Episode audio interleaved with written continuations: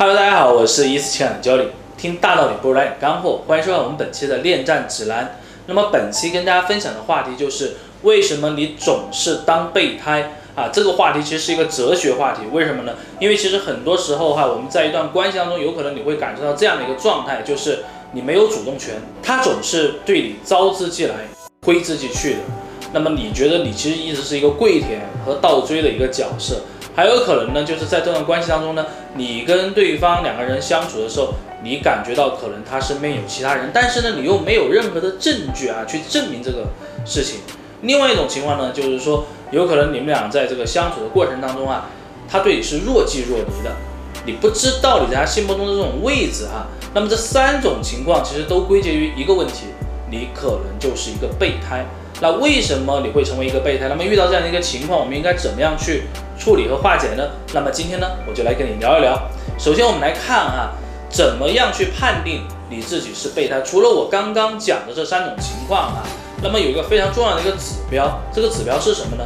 就是你一定要明白一个道理啊，就是在一段关系当中，特别是咱们是才开始的一段这个恋爱关系哈，如果你们俩才开始相处，那么很有可能呢，它不仅仅。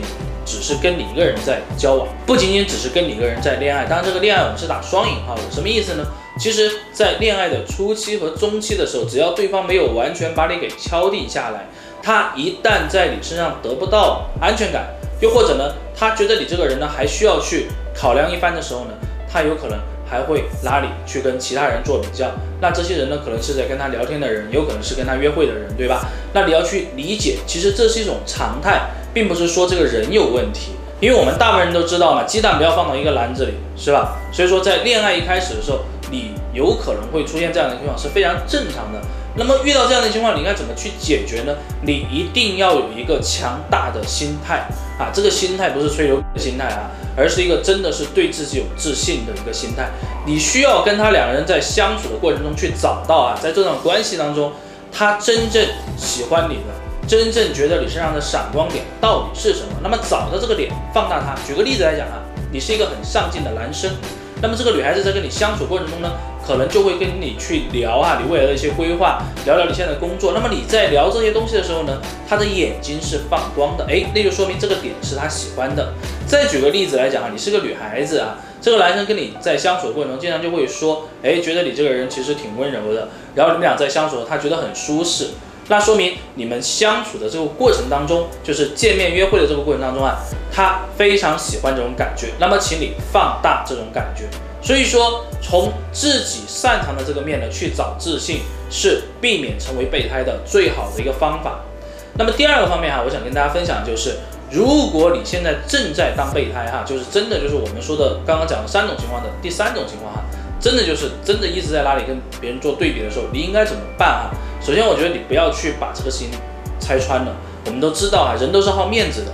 如果你把一个事情拆穿了，虽然说这个事情是个潜规则，对吧？但是你也不要去把它立马点破，因为如果你点破了，对方脸上一定是挂不住的。那么可能后面在跟你相处过程中，他就会觉得有一些东西在心里面可能就是堵得慌，他就不知道该怎么跟你去相处。所以说，你有可能会去发现一些蛛丝马迹，对吧？可能对方。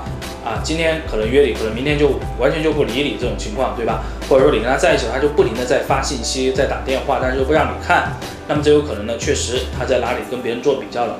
那这个时候呢，请你还是那样子，面带微笑看着他，说什么呢？就说我们去玩什么，转移他的注意力，让他跟你在一起的时候有其他有趣的事情可以做。或者说你们俩没有见面，或者说在打电话发信息的时候，请去聊一些有营养的话题。那么这个样子呢，会加重你在他心目中的砝码。那我们来总结一下哈，其实，在一段关系当中，备胎呢，其实是可以随时变化的。你可能觉得自己是备胎，有可能他只是在考量你，他都没有觉得想要去开启这段关系呢，对不对？所以说，我们不要自以为是，我们谦虚一点。我们虔诚一点，既然你喜欢他嘛，对吧？就努力做到最好就好了，剩下的就交给时间。不要觉得好像啊，对方这样，对方那样，然后你就觉得这样不开心，那样不开心。